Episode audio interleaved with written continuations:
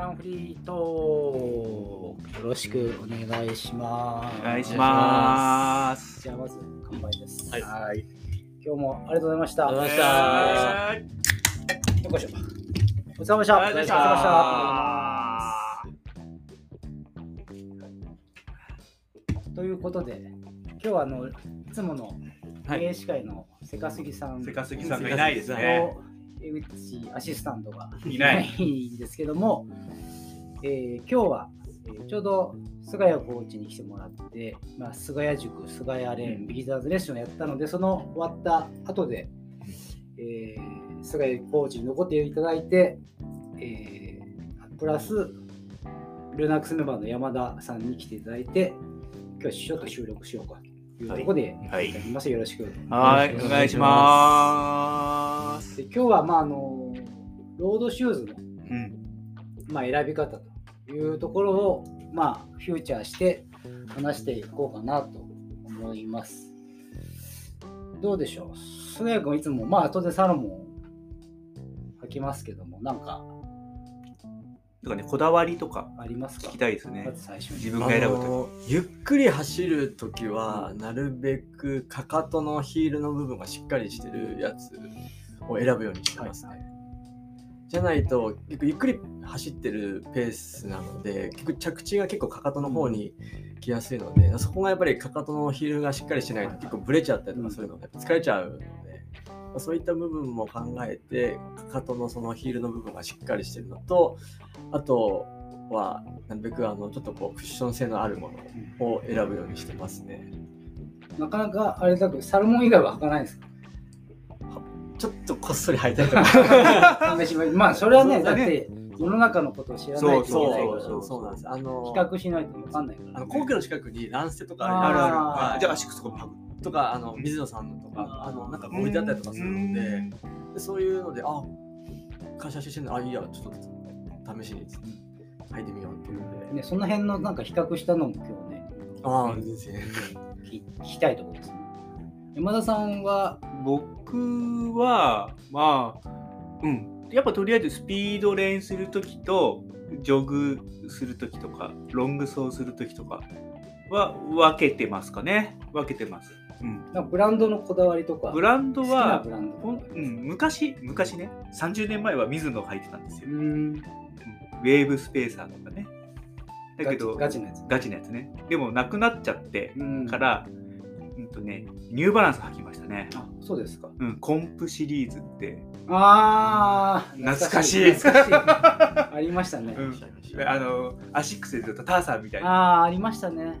あれが超ハマったんあ、ですよそう。ですか。で、その後もう一回ミズノに戻って、で、今、アディダス。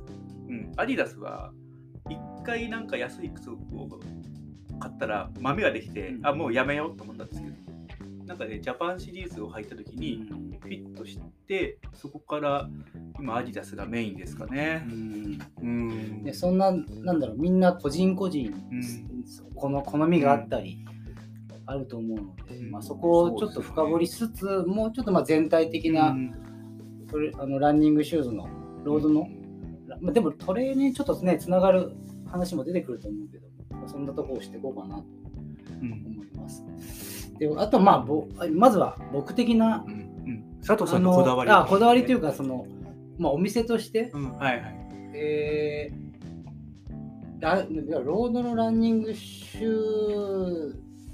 ズって何みたいなところをあのまあ僕の中でまああって、まあ、であのまあ快適に走るための道具まあ分かりやすく言えばうん。そうですね。快適に走る、うんでもその快適って中にもかなりこう奥がどう何が快適なの？で走るってどういう走りなの？そこにこうまた深さがあるんですけど基本的には快適に走るための道具っていうのがまあランニングシューズのこう役割そうですね。痛みとかがちょっと当たって痛いとかってなっちゃうと、やっぱり快適さがなくなっちゃって、痛みが先行しちゃう。例えばまあ裸足で走る人もいるし、うん。わらちもいますけど。基本的にはやっぱり痛いので痛みをどれだけうん。足に伝えないかってというとやっぱりクッション性っていうのが、ランニングシューズの中のあの役割の中でかなり大きな割合をしましてると、うん。僕は思ってて、当然薄くなればどんどんどんどん痛くなるし、はい。厚くなればまあまああのいわゆるクッション性が上がってる。うんうんだけどまあクッションがあればいいっていううん。わけじゃないですよね。ん。そうですね。そこがまたうん。難しい。難しいというかうん。あのあるとこですね。あのいろいろネタがネタというか、はい、話が盛り上がるとこですよね。やっぱりクッションだけとかって、うん。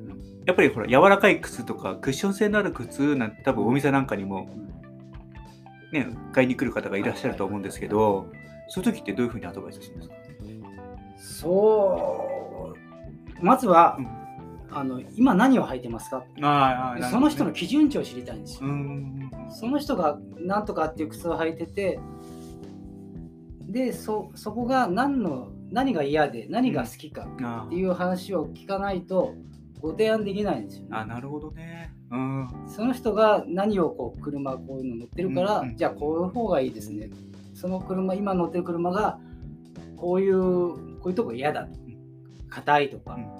あのたわむとか。じゃあこれこれだったらいいですね。っていう話のもあの仕方をしていきます、ね、やっぱりその人のその人の好みをそうですね。やっぱ聞くってはいそうで感じですね。ねそうですね。菅谷さんもやっぱりお店出ると聞かれる時あります？そうですね。なので、必ず佐藤さんと一緒で、その人のあの情報をとにかく聞きます。ああなるほどね。はい。そこで、まあ、ヒントがこうで絶対出てくるので、うんでそれに合わせて、ちょっとこう答えをこう導いてあげるうんっていうような感じをしてますね。よくお客さんとかでもちょっとはランニング始めたんですけどちょっと膝が痛くってとかってお客さんも多分多いると思うんですよ。多いです多いですとなんだなクッションを求めてくる人がいるのかななんて思ったりはするんですけど、まあ、やっぱり、その物理的に柔らかい方が体にかかる負担は少なくなるので、うん。もしその人があの、まあ、例えば体重がちょっと重くて、うん。あのまだは初めてだったら、うん。まずはそういう物理的にこう和らげるところから入っていただこうかなっていうのもあります。ああなるほどね。もちろんその不安定さとかいろいろ出てくるので、まあ、そこはうまく折り合いというかつけてますけど、うん、どうしてもその最近の靴って、まあ、クッションが良くなってでちょっと厚くなったじゃないですか、はい昔の靴に比べると、はい。はい。全然違います。20年ぐらい前の靴全然違います。そうするとなんか厚ければ厚くなるほど不安定なんじゃないかな、みたいな。印象を持つ人もいると思うんですよね。たまにやっぱお客さんでも捻挫したっていう人ですよ。あ熱くて。熱くて。やっぱり地面から離れますから。ねトレイルじゃなくて普通のロードロードで。そうだからその当然そのランニングシューズこう、ね、皆さんこうお店で見られると思いますけどあの大体やっぱ海外の製品ですから、そういうで、まあ、し海外の例えば大きなブランドもそのマーケットの大きいところを人たちに合わせて作るわけですから、うんうん。そうなるとやっぱ欧米うのん大きい人たちをあのそうすると厚底。ああなるほどね。そういうことなんクッですね。ション性となるので、あのよくお店で言いますけど、あのまあ、ダメじゃないけど、日本の街中でハマー乗るようなもんだと。うんうんうん車でうんうんちょっとオーバースペック。うんうんやっぱりそのそれに日本の土地なりに自分に合った車のサイズじゃないと使いづらいですよ。という話はしますよ。ね。まあ、なかなかそのクッションクッションまあ柔らかい方が体にはいいんだろうなって思うんですけど、でも柔らかすぎちゃうから逆になんだろういろんなところを今度痛めちゃうというか、うん。まあランニングを始めた人たちなんかねね。特にね。まあ、さっきあの、ね、菅谷君が言われたように、まあ、ヒール感かかとがしっかりしてないと、うん。横にこう揺れて、うんまあ、それを捻挫してしまうので、まあ、そういう靴の構造というんですかね、そこもすごい大事にはそうですなっね。てきますね。一番多分困るのはなんかクッションがクッションが良くていい靴ないですかっていう一番それ困ります。ね だからだからやっぱこう引き出すんですよね。そうね。そうなんですよ。ね。ね。普段何どんな靴履いてるんですか？とかうん。そうですね。うん。わかるわかる。はい、あと意外にこういう足の横幅だったりとか、あとちょっと細かいんですけど甲の高さうん。甲のその人の甲の高さによって靴のフィット感が変わってくるんですよ、うん。なぜかっていうと靴のモデルによって微妙に甲の高いのと低いのってあるんで、うん。そういうのもこう見てあげないとうん結局しっかりフィットはしないので、そうですよね。はいそうなんですよ。だから僕もね、足がちょっと、幅がちょちょっと広いんで、履けない靴まであるんで、本当にもう、履きたいけど履けないみたいな。そうなんですよ。そうですね。まあ、でこれからランニングをこう始めて習慣にしたいという人も多いと思うので、まあ、そういう、まあ、靴選うん。びはすごい大事になってくるかなと思うんですけど、もし、なんか、菅谷君がこう、これから始めたいんですけどっていう人には、どういう選び方をしてあげますか？そうですねさっきもお話ししたけどかかとの部分がやっぱりしっかりしてるっていうところですよね。そこがやっぱりしっかりしてないと結局やっぱ初めて走るから結局かかと着地、ん。まあ歩きのなんだかんだね。そうそうそう。なので、うんそこの部分がやっぱりしっかりしてるようなモデルをやっぱり選んでもらわないとやっぱりブレちゃうんですよね。なんかまあその、ね、テレテレビとかいろんな SNS で出てくる、まあせんね、選手が履いてる靴がいい靴じゃいい靴というかねっていうわけじゃないので。そうですね。そうですね。一時期そのそれこそねナイキのヴェイパーフライアルファフライ流行った時にうん、本当土手でなんかジョギングしてる人がいていやいやそれはどうなんだろうっていう。まあダメじゃないけどダメじゃないけどあのあうんあのなんつうんだろう。あの例えば街の中でフェラーリ乗るみたいな感覚でうんうん。それも楽しみの一つじゃないですか,、うん。それは否定はしないんですよ。別にそのミスマッチでもいやかっこいいかっこいい靴を履きたい。それもあのランニングの楽しみの一つなのでうん。それはいいと、うん。いいとは思うんですよそうですね。はい、うん。でもやっぱり逆にそれが今度足に負担かけちゃって、まあ結果的にはそで、すよね。せっかく楽しく走ってるのになんかちょっと痛みが出ちゃって、それがその足のシューズをこうこうまとってる足だけじゃなくって上の方ふくらはぎとかももとか膝とかに逆効果にでで怪我しちゃって今度走れなくなっちゃうよっていうのはちょっと残念だなと思うので、やっぱりこうね流行りの靴じゃなくって自分に合った靴をお店の人に相談をしてほしい。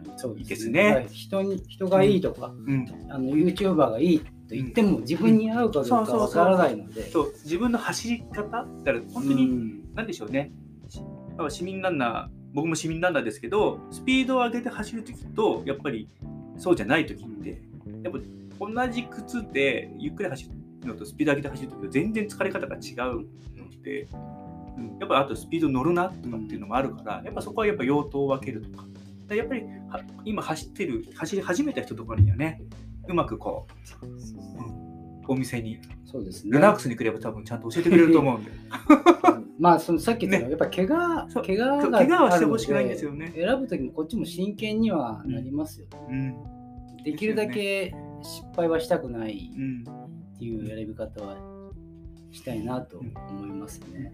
なので、もう、始める方は本当時間かかってもいいので、いろんなメーカーさんの靴をこう足入れしてもらった方がうんいいかなと。そう流行ってるから、このメーカーのだけしかそうですねでなくて、もうそういうんじゃなくて、もうちょっとこう、もっと、もうしちょっと視野を広くしてもらってね、いろんなメーカーさん、特にルナックスさんなんかいろんなメーカーさんの靴をこう、並べてるので、履き比べだったりとかもできるじゃないですか。そうすると、ああ、自分はこっちの靴の方が、なんかこう足にしっくりくるなとか、いや、こっちはちょっとこう、狭くてなんかきついなとか、そういうのも分かるじゃないですか。そうですね。はい。まあ足を入れたら歩く、ジャンプするとかね。うん。そうですね。ちょっと小走りしてみるとかね。そうそうそうにしてるとちょっとこう合ってくるのかなとかってありますね。まあ、一番最初にやっぱり快適に走るための道具、うん。うん。そのそおしゃれの道具ではなく、う。ないというわけじゃないけど、うん。やっぱり怪我をしないように気持ちよくランニングを楽しむための道具なんでそういう目線で、えー選んでほしいし、まあ、こっちもご紹介はしたいなというところで。さっき言ったまあ厚底当然今各社うん。厚底が、まあ、まあある意味トレンドなので、うん。まあ、たくさん出てるってはいますけどもあまりにもあの厚すぎるとやっぱり不安定感も出ちゃうし、うんまあ、さっきお話あったようにその欧米の体型とやっぱ日本アジア人が体型違うのであまりにも厚すぎるのはあの不安定感を生んでっていうのはあるのでそこはちょっとあのちゃんと選ばないといけないなと思いますよね。厚底でもやっぱりちょっとやっぱりかっちり安定が取れてて、うん。取れてでクッション性もあって、うん。で靴もあればやっぱりこう柔らかすというか、ね。そういうのもあるのでやっぱりそこはその走る、うん。うん。ランニングスタイルに合わせた靴をはい。選んでほしいかな、うん。うん、まあそこだけじゃなくてね、はい。足を入れたらやっぱりそのちゃんと紐を縛ってとかあフィット感もちゃんとねそうですね。ね。大事になりますね。うん。でその例えばその靴ねアディダスのさっき、うんまあ、ボストンが好きだと、うんでもモデルが変わるとまた履き心地がそうなんですよ。変わったりするのであのこれお店でもよく言うんですけど例えばそのモデルが大好きでずっとは履く人もいいるんですけど、うん。他が、まあ、ある意味合わないと。うん。他が嫌だ嫌だと合わないと。それを履き続けても全然違う靴に変わってしまうので、そうするともう履く靴が履けないシューズ難民みたいな人も結構いらっしゃるんですよね。でそれはやっぱりその楽しく走る走れなくなっちゃうのでこれはあの受け手受け手履き手側もちょっと賢くなっていろんな選択筋を持っておけばこれがダメでもこれっていう風にあまりにもこれって決めつけ、決めつけしない方がいいないいんじゃないかなと思いますね。まさしくそれが僕がだから20年前とか水野一択でずっと履いててでそこからあ合わなくなっちゃった。うん。どうしようどうしようってなったらニューバランスに出会ってみたいな。うん。だから本当に一瞬シューズ難民になったんですよ。だからもう本当に何？もうソールが削れてる。もうこれで走っちゃっていいのかな？みたいな靴を着てしばらく走った時もあってでやっと会えたかな。でもやっと会えたのがやっぱりほらメーカーさんによってそのちょっとこう仕様とかなんか型とか変わるじゃないですか、はい。うん、ちょっとこうここの幅、はい。前前の方の幅が厚くなったりとか。そうするとあーなんかやっぱ違うよなーとかってなってまたそこでニューバランスもまた合わなくなってでまたシューズ並みになったいやそういう経験はあったんで、うん。やっぱそうですね。佐藤さんのようにいろんな靴をそうですね。あとはその一つ合わないと、これは合わない、このブランド合わないってうん。決めつけちゃう方も結構いらっしゃるんですよ。うん。うんでもそのブランドでもいろいろ種類もあるし、その年が変わると全然変わっちゃうんでりますよね。本当本当。そうやってあのたまたまそれがなんとかってブランドが合わなくても、あの違うモデルを買えば合うし、うん。決めつけない方がいいっていうのは、そうすると、それで決めつけちゃうと、もうその選択肢なくなっちゃうのうんで、そこまたあの履ける靴がなくなりますから、そこはなんか広く持ってた方がいいかなと思いますね。他のメーカーでもやっぱり例えば今履いてるメーカーがあってでも他のメーカーでも同じような履き心地うん。の靴はあるってことですよね、あります。そうするとね。あります。はい。そうですよね。だからやっぱいろんな靴を足入れして試した方がいいよねっていうことですそうね。そうするとやっぱりテストシューズもたまにねお店ではやってるので、まあまあそうですね。ね履いぜひ履きに来てください。なかなかね、やっぱりお店の中だけだと分かりづらい、うん実際に走ってですよね。はい、あるので、うん。まあ外でね、履ければ。はい。ねそうですよね。でちなみにそううちあの新品の靴にカバーして外で走れるようにしてるんですよ。あの、はいはい。レインカバーみたいなのが。あれを新品の靴に履いてで外走ってきてくださいと。おこれはお得な情報。多分ほあんまりややってるとこないと思いまないですよ。これはお得な情報ですね、はい。もうちょっともうちょっともうちょっと大きな声で言った方がいいですか でもちでも海外はなんかねそのまま走らしちゃうんだって。えいや全然それは風ちゃう。風ちゃうの裏？そうそう。全然いいらしい。それぐらいまああっちは結構なんかざっくばらんな感じらしいです。まあ日本はねそうはいかないので一応カバーして履いてもらうことはあります。まあ、お店の前をね、そうですそう走る感じですよね。そうですですよね。まあ、そうやって選んでほしいですね。そうですね。うん。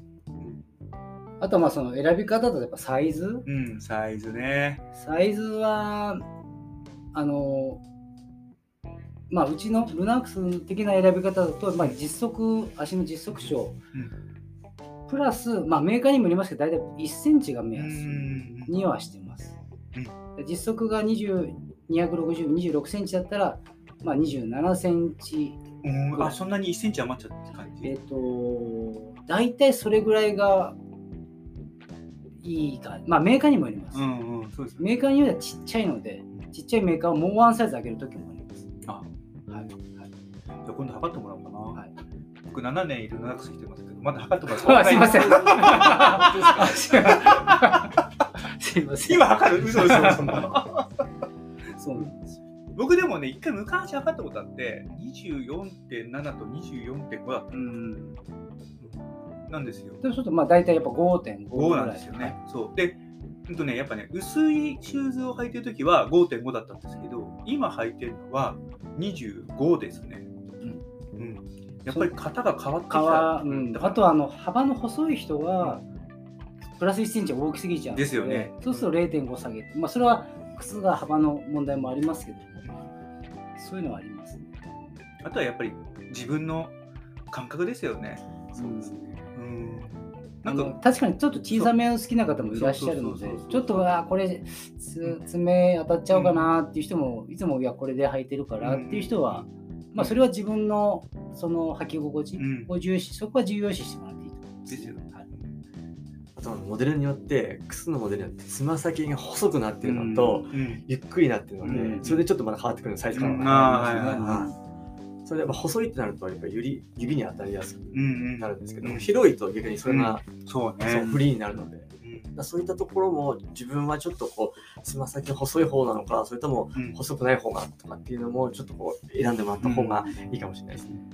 だからやっぱり同じメーカーでも形は違うし、うんし靴の種類で違うから、必ず足を入れてやった方がいいねって感じですよね。そこが大事になりますね。あと僕なんかはぱり靴の紐はい。はい、を実はあのその靴の紐がうんものによって平らなやつと丸いやつってありません？ああ、そうそうそうそうそそううそう。そう、うんと僕は丸いの好み。好みの問題なんですけど、そうそう丸は好んでないんだよな。そうあのやっぱそれによってこう縛った時のフィット感だったりとかも変わってくるし微妙にそれでちょっと遊んじゃってこう中で洗うからサイズの部分も変わってきちゃったりとかするので、やっぱそういった部分も一応その靴を選ぶ方にはアドバイスします。丸い方がやっぱりちょっと緩みやすいですか？そうですあのやっぱ面円なんで、うん円と円なんで当たってる面積が狭いんですよ。うん。ってなると走ってる時にこうちょっとしたブレでやっぱそうですよね緩みやすいんですよ。うん。でもこういう平らなそう、昔細いタイプのやつは面と面で紐が当たるので、うん当たる面積が多いので、うんうんほどけにくいんですよ。そうですよね。はい。あとやっぱりちょっとこう走ってて、その丸い方がちょっとゆやっぱ緩い感じはそうですね。するのは間違ってないですか？円になってるので結局この靴の紐を通す構造のところの部分、うん当たってる面積そもうだよね。あの面と円だとやっぱり全然違うので、うんそういった部分のヒット感とかも変わってくうるんますね。まあその辺もやっぱ好みですからね。そうですね。ね。やっぱあとはやっぱ走って走って痛くな痛みが出なければ本当に自分になってる靴かなって思いますけど。あとは、まあ、うちでよくやるのは、そのやっぱり幅の細い人は、ちょっと中圧の靴下を履いていただいて、はい。場合によっては5本指を履くことで、靴と足の隙間を埋められるので、うん。フィット感が良くなるんですよ。うん。うん。で、その逆で、だ幅の広い人がそれをやっちゃうときつきつくなっちゃうので、それはまあスタンダードでいいんですけど、うん。幅の細い人は、やっぱりその、やっぱり隙間が動いちゃうと、あの、あ靴の中で足が動いちゃいますし、で、靴も、えー使うと中敷きがちょっと潰れて沈み、うんアッパーも伸びてきますから、はいはい汚れ緩んできちゃうので、ね。その、させないためにも、ちょっと中圧の靴下を履いてをおすすめしてますね。それでフィット感を出していただく。さっき言ったまあ足に装着する道具なので、うんそこが大事、大前提になります。よくね、ほら、この靴履くと豆できるんですって人いると思うんですよ。うん、でもそれって必ずしも靴靴だけのせいですか？いや違うと思いますそんなことない。はいはい。はい。そうなんだ。やっぱり靴下と靴のシューズの相性ってありますよね。ありますねありますよね。そうですよね。靴下はね、難しいですよね。あの結構皆さんあのね何度もってなりがちですけど、うん。かなり大やっぱり大事で、うん。まあうちに限ってはですよ滑り止めは嫌なんですようんうんうん滑り止めってその中敷きと体って走るとき足にがこう前うん。うんに行くじゃないですか、で滑り止めがあることでインソールと要は滑れなくなるけど、うん足は動くうん。んですよ、動いてる。そうすると爪がこうん。ううん。こう、うん生地靴下によってこう持ってかれちゃう、はいはいはいはい。で爪をこう上に剥がしちゃうような要はパンプスであの女性の人がストッキングを履いてるような状態にギューッとこう持ってかれちゃうので、うん少し動かした方がそういうトラブルはあ豆とかもないし、うん。っていうのはあるかなとう思いんます。やっぱりあれですかね。やっぱ豆は靴だけのせいじゃないって結論で大丈夫ですかね。あだからよくもうあそうですね。僕僕昔はそういうのがあって、はい。この靴履いてて必ず豆でいいから、うん。もう履かないとかっていうのがあったんですよ。まあ、単純に物理的にそのうん。靴のアッパーがこうこす当たってれば、うん。当たってればですよね。あのそれは原因ですけどそうじゃないなんか足の裏指のうん。腹とかはまたちょっと違う原因ですね。じゃあいろんな靴下と靴下とシューズのいろいろとこう組み合わせもうんやっぱり大事。そうですね靴下やっぱり靴と足の間をきれいに埋めるあの素材なのうんで、すごい大事に大事ですよね。そこが合わないと靴の履き心地も強烈悪くなっちゃいますし、うんそこはすごい大事だから何でもいいってわけではないですね。同じ同じ靴を同じ一つのシューズに対して5本指とスタンダードの靴下で履き履いてみるとうん。また感覚が違うっていうのも味わえる。うんそうですね。うん。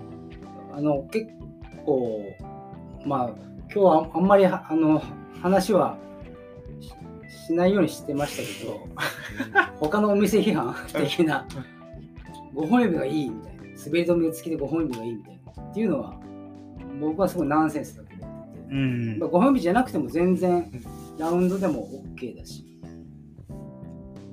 そういうなんか決めつけるようあなあそれは俺ちょっと今までの概念が変わったかもしれない。いつも5本指なんで。あ別に好きな方はいや全然いいと思ううん、だけどやっぱりちょっと合わない時があったりするんで、うんまあ、そこはやっぱ靴下との相性かもしれな。はいい、全然いいと思います。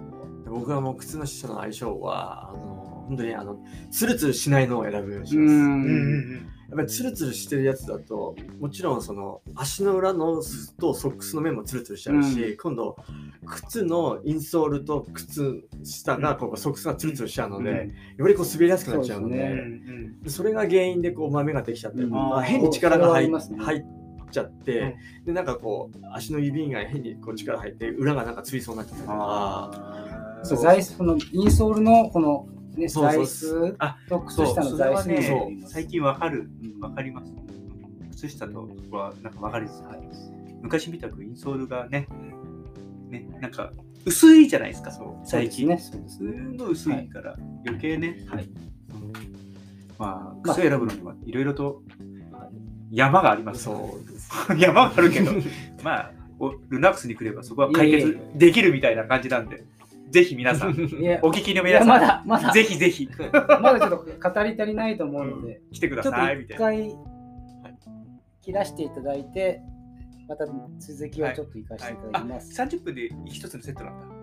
はい、とりあえず今、うんはい。じゃあ一応一度失礼します。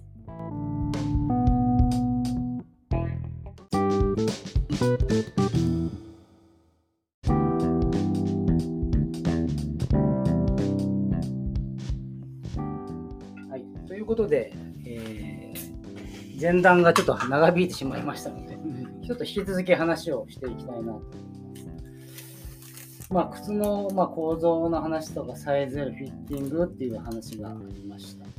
で、一つその、結構お客さんで、あの、これインソール変えなくていいんですかっていうのはかなりの割合で多いんですよ。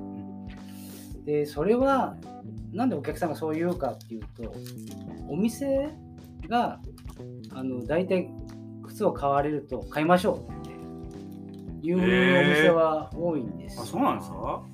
買いましょう。ってへえそれは知らなかった、はい。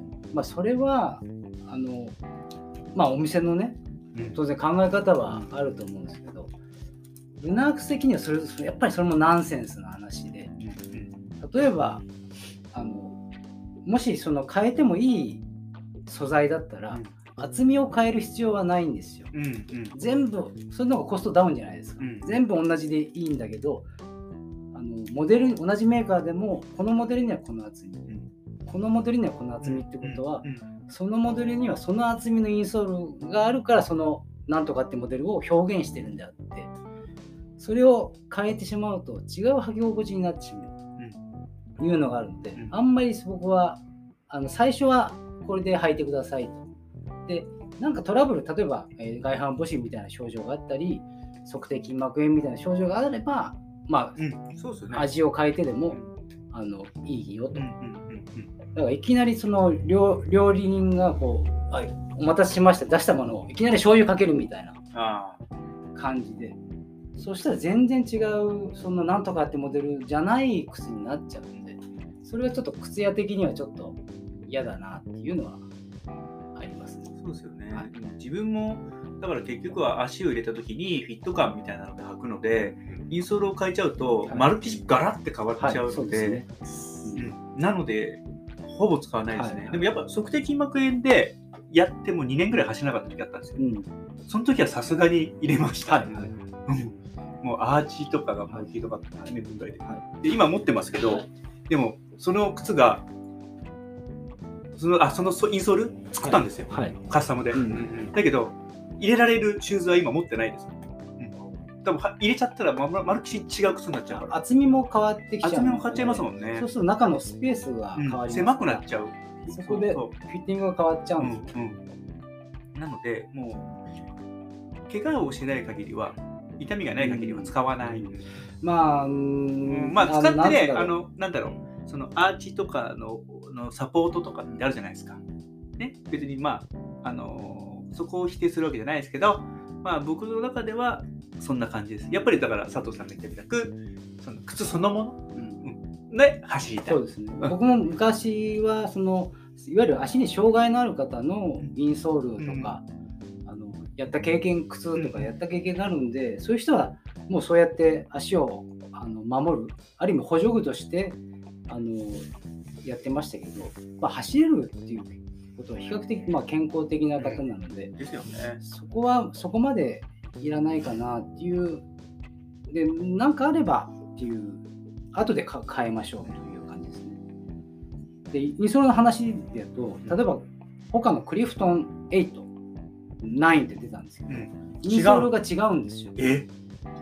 で同じクリフトンなのに9 8 8はオーソライトっていうこのスいわゆるスポンジインソールなんですね。あ本当だ。スポンジインソー柔らかい。ルで9って新しい方は比較的あのこう固めのインソールを入れてます。すそうですね見てわかる。すごい。はい、あのもう全裏見ていただくと分かりますけど。え俺には一緒に感じるんだけど指でさ。全然これ履き心地が要はお布団でいう敷布団が違うんですよえ敷布団が違うといやファーストコンタクトってそこになるのであのー柔らオーソライトってかなり柔らかいインソールなんでいい意味ではクッション性がいいんですけど、ん。悪く言うと力が逃げるんですよね。僕はあのクリフトン8はインソール変え変えてました。この履き心地が苦手だったんで。そうなんですね。で9はあの硬くなったんで力がこう伝達が良くなったのでこのまま履いてますねあでも本当だ。あこうやって下から押すとわかる。そうそうそううんうん下を押すそうでランニングシューズって例えばインソール中底っていうここにあるインソールの下にあるクッションミッドソールアウターソールっていうのいわゆるサンドイッチの構造、うんうんうんうんうん。ハンバーー。ガーそれをガブって食べるものなのでそれによって味付けがこう変わってきますから自分好みにね。はい、はい、だから例えばうんカーボンが入ってるからうんぬんとかあの厚底からうんぬんっていうんじゃなくてその全部の積み重ねで履き心地が変わってきますので。そこも見見てほしいの。だけどそのこの靴にはこのインソールが必要だからそれに変えてるのでうんうん。そのまんまでその味付けで履いてほしいっていうのは、まあ、靴屋の願いですねこれを一面に引いて寝てみるかな。布団敷布団が違うって言われちゃったから、うん、一面に引いて寝たらわかるかなみたいなね。ですね、でもそうね、さ触ってもかなりインソールってそのラランニングシューズに中での役割がかなり重要なので簡単にパパって変えちゃうのはどうかなっていうのは思います。そうかもしれないこれ靴のインソールだけ抜いて、うんインソールをこの下に置いてその上に立つとまた違います、うんあ、そうなんだ。はいやったことないな。まあそういう話もありますね。はい。まあ、ただ、やっぱり怪我してる、怪我をした人とかには、やっぱり保護があるので、はい、やっぱりインソールはちょっとちょっと変えてみて、ね。そうですね。いわゆるアーチサポート、うちもやってますけど、うん。やっぱ関節の可動域を制限できますうん。ので、ね。そうするとそね。そのアーチが落ちすぎたり、測定筋膜炎みたいな方には支えがつくので、うん。そこはあのできまあの痛みが軽減できますね。大変でしたもん、測定筋膜炎やった時、2年間もほとんど走る年間300キロぐらいしか走ってなかったですからね。ね常に片足でドーンとドーンってそう。あの荷重しますから、ねそこはちょっと下から支えてあげた方がいやありますよね。我慢してたんだけど、さすがにダメだと思って。インソールね、大事ですよね。うんまあ、健康に痛みがなく走れるのが一番いいので。そうですね。うんまあ、菅谷君どうですか？日頃練習で履く履き分けとか靴とか。靴はそうですね履き分けてますね、やっぱりあのスピードを出すような練習のし時は結局ほぼほぼこうかかとはつかない、まあ、フォアに近いようなうん。感じのタイプのモデルをうん。サロモンで言ったらファンタズムっていうモデルなんですけどもあれは僕にとっては一番走今までの。そうね。ファンタズム僕も履いてるけど、はい。い、い靴、いい靴なんだけどね。あれ？そうなんですよ。ちょっと置いてあるやつ？なかなかね、あの、伝わらないというかですね。あ、これ。これなんですよ。伝わらないんですよね、これが。一一番はうん。僕好きなところってここのくるぶし前なんですよ、うーん。なぜかっていうとここって結構皆さん靴ずれでうん。このくるぶしのところ皮が剥がれちょっと厚いとねそうそうそう、うんでもこれそれ考えてこれ柔らかい生地使ってるんですよ。あ、本当だ。はい。でしかもこれあ、内側に。はい、パッと入れてぶれないようにするのとあとここの部分くるぶしのところが当たらないように下までこれ切り込んでですこれ。グッと。はい。あ、本当だ。当たらない。そうなんですよ。これおすすめ。そうですねナックスに来れば買えます。うんいい靴あとね。渋谷に行けば買えますよね。どうしても皆さん当然ね、安いものじゃないので、そうなんでランニングシューズって。そうなん。ですから、その皆さん、その例えばメーカーが言うものとか、YouTuber が言うものとか、誰かが選びがちですけど、世の中にはもっといい靴があるので、いろんな靴を履いてほしい。これカーボン入ってるんですか？違うんですよ、えグラスファイバーって言ってて、あ、だからだ、柔まらかいんだだあの。う薄くて柔らかくてであの例えばスマホのハードケースに使うようなうん素材のやつを入れてるので、そんなにあの厚みがないので結構こうしなるんですよってうん、しなるしなる。そうそうそうであのカーボンここのそう屈曲もある。でカーボンに比べるとそのしょうあの反発のあれも全然ないので、だからその体へのダメージっていうのも少ないんですよね。買いだな。まあでも足の裏をあのアウトドアストーリー見てみる通り、かかとがあんまりつけてないので、ということはある程度スピードを出したような走り方。ああ、そうですね。はい、という、まあこううんこうこういう感じのつき方。うん。うん。っていうミッドフットから靴なんですね。がフォアグッはい。なので、かかとのヒールもすごい柔らかいんですよ。柔らかいですね。そう柔らかいんだけどこれがこれがねそのうん内側？内側にこれが入ることで、いわゆる海内ってこっちにこう土まで落ちるのこれでガードレールになって聞いてる人わかんないけどね。はい。いわゆるヒールカウンター ヒールカウンターの役割をしてるのが、はい、そのパーツこのパーツなんだ。目標なんですよ。ええあ、この厚いね、はい。この青いラインとかね、そうこのラインが入ってるんですのね。そうなんです内側にええちょっとこれおすすめです。ぜひ皆さん、一度、一度お試しを。いや、本当そう。じゃあまたあれかな、ルナックスにまたテストシューズとかまた入れて。まあそうですね。はい。気にしてもらった方がいいかもしれないわからないんです。よ。まだちょっとマニアックかもしれないですけど、うん。ここの甲の部分のところ、うん。これこれ切り込んでるんですか？うん。これ切り込むってなんかあんだっけ？これあここ当たらない。そう、足首がこう蹴った時あに、剣剣がここにこうあるの。あーあるあるある。剣が、え足のー剣をは当たらないように。他のランニングシューズって大体ここってまっすぐ。うんまっすぐだねこれこれ V になってるんですよ。これじゃあ自己ベスト更新しとんじゃないの？これ履いたら。でもまあ、その、いいことばっかり言っちゃうと、なんか説そうね得力ないんで、だからだからやっぱりちゃんと自分であのー足入れてね。この靴に関してはアッパーが硬いんですよ。マトリックスかなり硬い生地を使ってるので一、回そうだ試し履きしたことある。だから足幅が広い方だとかなり圧迫感も感じるっていうのがあります。そこはその足とのマッチングなんですね。いや僕なんかはどっちかっていうとこうフィットこうフィット感を求める人なのでだからもしかしたらいいかもしれない、うんうんただちょっとこうなんていうの入れた時にこう伸びる感覚がないってことですよねそうなんですよ。うんうん多少、でもそれでも多少は馴染みますけど、うん最初すごく硬いです。うんうん馴染むまでにちょっと何何キロか走んないと、何回か使わないと馴染まないです。そう他のメーカーさんのこう柔らかいメッシュの、うんに慣れてる人はちょっと抵抗あると思いうま。そですすね。うんいわゆるエンジニアードメッシュみたいなのそうとちょっと違うんです。その代わり、ここの部分が硬いので、メッシュの耐久性が高いんですよ。うん、あ破破けにくいんですよ。結局、走ってる時って、最後地面蹴るのってこうつま先じゃないですか。うんうんうんでこうなると、ここが屈曲するじゃないですか。うんそうすると、ここの部分にかかるストレスっていうのは、うんやっぱり大きいじゃないですか。うんってことは、そこにかかるこのメッシュの部分の負担が大きいので、うんものによってはこうこう避避けてきちゃう。そうよくね、小指のとこが穴開いちゃうみたいなあーっていう人いりますよね俺転んで穴開いてることあるあ それはまた別な 話です。別な話です、ね。でも履いてた穴ってことはあんまないですよね結構いらっしゃいますね。いるんですか、はいそういったことも考えて、ちょっと固めてほしいです。まあ、おすすめの一足です。ぜひぜひ。はい、山田さんはどうですか？僕は、僕はまあさっきも言いましたけど、足を入れたときに、このワイズっていうの、この横のところのがちょっとチッてしてるのが好きなんですよね。うん、で、紐は、紐もでもこう調整は効くんですけど、どっちかというとそうピチッてしてるのが好きなので、うーんと、足入れた時のフィット感かな、まずは。うん、あとはまあ、あとは、あとは立ち上がって、飛んで、走っちょこっと小走りしてみてって感じなので、ちょっとこの、やっぱりこの、なんていうんですか、指と指と指のこのワイズが緩いと、あ、これちょっと苦手かなって感じでいつも選んでそうです。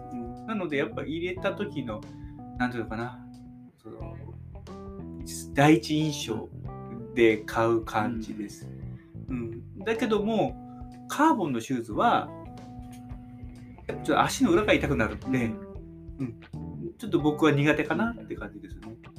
うん、で厚底って厚底もあんままだ履いたことないんですよ。まあ僕、アディダスがメインで履くんですけど、厚くても匠線ない。なので、なんですっけ、アディオスプロでしたっけ、うん。あれはまだ怖くて履けないみたいな。難しいですね、ね。あの靴は。まあ、あのうん地面着地っていう僕も履きましたけど、うん。叩く。うん。パンって叩いて終わりの靴なんで、ぐにゅってなるともう本当に不安定感ばっかり出ちゃうのであのやっぱり上のトップグレードの各社そうですけどトップグレードに関しては比較的やっぱりハイスピードでうん。着地かかとからとかじゃなくてパーンとうんついて、あの蹴るっていう靴の感じはしますね。設置の短い人はい、そうですね。そうですね。ですよね。だから、やっぱり厚底が、やっぱり、その、これから靴選ぶ人たちも、やっぱ厚底を最初から選ぶんじゃなくて、あなんていうの？エリートさんが履いてるような厚底を選ぶんじゃなくて、まあ、スタンダードな靴を選ぶと。まあ本当はそこが大事ですね。うんまあ、だって、そのスタンダードな靴でも、今デザインがすごいじゃないですか。はいはい。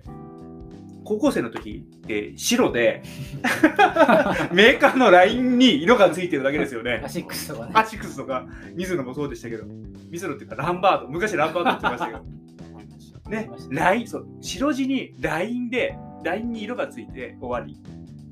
ですよね。あとは、そういああの、その足の裏が色ついてるぐらいうん。だったじゃないですか。だから初めその色のついた靴が出てきた時に、ちょっとびっくりしましたよね。でも今もういろんな、もうまあそうですね、おしゃれにおしゃれだからね皆さん、あの、ね、これから走り始めたいみたいな人も履ける靴がうん。増えてきて、昔なんて色のついた靴履いてたら恥ずかしかった目立ちますからね。だったでしょ？とかですね。そうそれが今別になんか逆に真っ白い靴を履く方がなんかちょっとあって思っちゃう時があったんですけどうん。またちょっと今白基調にもなってきてるみたいです、はい。結構まただ今ほらお店にある靴も見ると。まあそうですね、ね。白確かに。またちょっとし白がメインみたいになってきてるみたいなんですよね、うん、学校の校則で白の靴下履かなきゃいけないとかってそういうのありませんでした？あったあった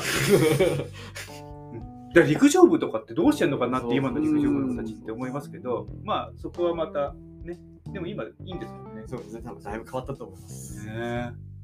ほんとほんと。靴の話するとね、多分ね、まあ止まんなくずーっと話できますよ。なりますの 昔の話から。まあとてもね、そのいろんたくさん出てるので、まあ、自分に合っそうですね。た靴選びを当然じゃあどうんどこを基準にしていいか当然わかんないと思うので、それまあお近くのお店で相談するのがうん一番いいかなと。でも、あとやっぱり足の、自分の足のサイズうん最低限そうですね。サイズとか幅とかうんは測ってほしいですね。うんまず自分で自分を知ってほしいので、そこから今度自分のサイズ。そうですね。革靴が何センチなんで、うん、ランニングシューズも何センチってうんいうのは全然違いますもんね。そこはちゃんと切り分けるのと、はいそう。普段何センチ履いてるんで何センチのシュシュランニングシューズっていうのも決めつけないで、うん。やっぱり足を入れて、うん。